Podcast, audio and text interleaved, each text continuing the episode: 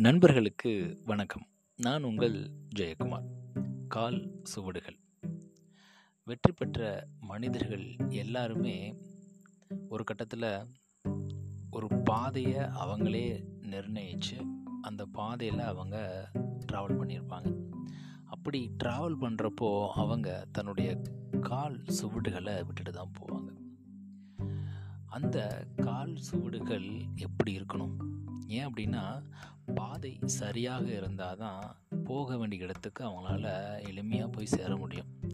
அப்படிப்பட்ட பாதைகள் கரடுமுரடாக இருக்கலாம். சில நேரங்களில் கடக்க முடியாத பாதையாக கூட இருக்கலாம்.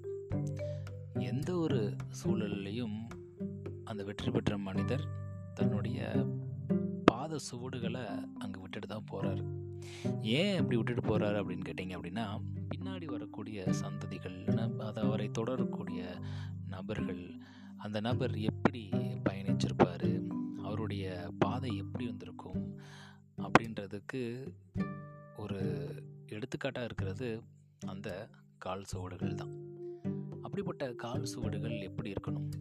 ஒரு மனிதன் எப்படிப்பட்ட வாழ்க்கை வாழணும் அப்படின்றத கவிஞர் வாலி அவர்கள் ரொம்ப அழகாக எடுத்து வைக்கிறாருங்க திருந்தாத உள்ளங்கள் இருந்தன லாபம் வருந்தாத உருவங்கள் பிறந்தன லாபம் இருந்தாலும் மறைந்தாலும் பீர் சொல்ல வேண்டும். இவர் போல யார் என்று ஊர் சொல்ல வேண்டும். பாருங்களேன் நாலே நாலு வரியில் வாழ்க்கைக்கான பயனையே முடிச்சிடுறாரு கவிஞர் வாலி அவர்கள். தான் இறந்ததுக்கு அப்புறம் கூட ஒரு மனிதர் பேர் சொல்லும் அளவுக்கு வாழ்ந்திருக்கணும் அப்படின்னு வாலி அவர்கள் சொல்கிறார் உண்மைதானாங்க? ஒருத்தர் இறந்ததுக்கு அப்புறமும் அவருடைய பேரை மக்கள் சொல்லிகிட்டே இருக்காங்கன்னா அதுதான உண்மையான வாழ்க்கை. ஒவ்வொரு மனிதனுக்கும் நோக்கம் அப்படின்றது இருக்கணும் அப்படின்னும் குறிப்பாக வாழ்க்கைக்கான நோக்கத்தை நம்ம தெரிஞ்சிருக்கணும் அப்படின்னு western author Stephen R Covey அவர்கள் ரொம்ப அழகாக தன்னுடைய புத்தகத்தில் சொல்லியிருக்காரு. அவர் மொத்தம் அஞ்சு எல்லை வச்சு இந்த நோக்கத்தை அவர் நம்மளுக்கு அழகாக கொடுத்துருக்காரு.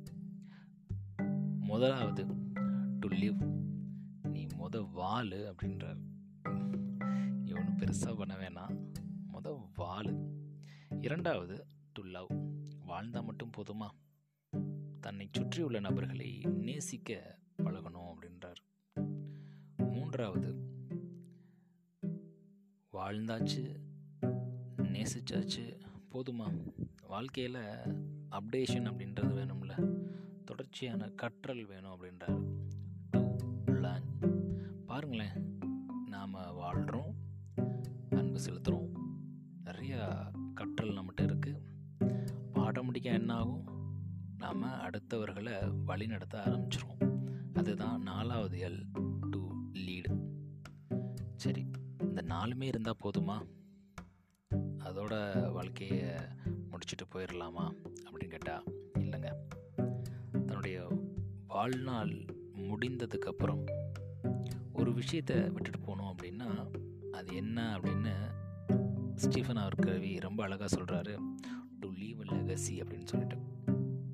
ஒரு பாரம்பரியத்தை விட்டு செல்வது தான் உண்மையான வாழ்க்கைக்கான குறிக்கோள் அப்படின்னு அஞ்சாவது எழு சொல்கிறார் நம்மளுடைய நோக்கமும் இப்படி இருக்கிற பட்சத்தில் ஒரு பாரம்பரியத்தை நம்ம விட்டுட்டு போகிறோம் அப்படின்னா அதுதான் நம்மளுக்கு பின்னாடி வர சந்ததிகளுக்கு நாம் விட்டுட்டு போகிற பாதச்சுவடுகள். ஸோ ஒவ்வொரு தனி மனிதனும் இப்படிப்பட்ட வாழ்க்கை முறை வாழ்கிறப்போ அவரை பின்தொடரக்கூடிய சந்ததிகளாகட்டும் அவரை பின்தொடரக்கூடிய ஃபாலோயர்ஸ் ஆகட்டும் யாராக இருந்தாலும் அந்த பாதச்சுவடுகளை நாம் ஸ்ட்ராங்காக விட்டுட்டு போனோம் அப்படின்னா அதன் மூலமாக அவங்களுக்கு நிறையா கற்றலும் இருக்கும். அது மட்டும் இல்லாமல் எப்படிப்பட்ட வாழ்க்கை வாழ்ந்திருக்காங்க நாமளும் எப்படி வாழணும் அப்படின்ற ஒரு புரிதலும் வருங்கால சந்ததிகளுக்கு இருக்கும். ஸோ அதற்காகவது நாம் நம்மளுடைய கால் சுவடுகளை ரொம்ப ஸ்ட்ராங்காக விட்டுட்டு போகணும் அப்படின்னு நான் நினைக்கிறேன். நன்றி நண்பர்களே மேலும் நாளை இன்னொரு பதிவில் உங்களை சந்திக்கிறேன். கால் சுவடுகள்.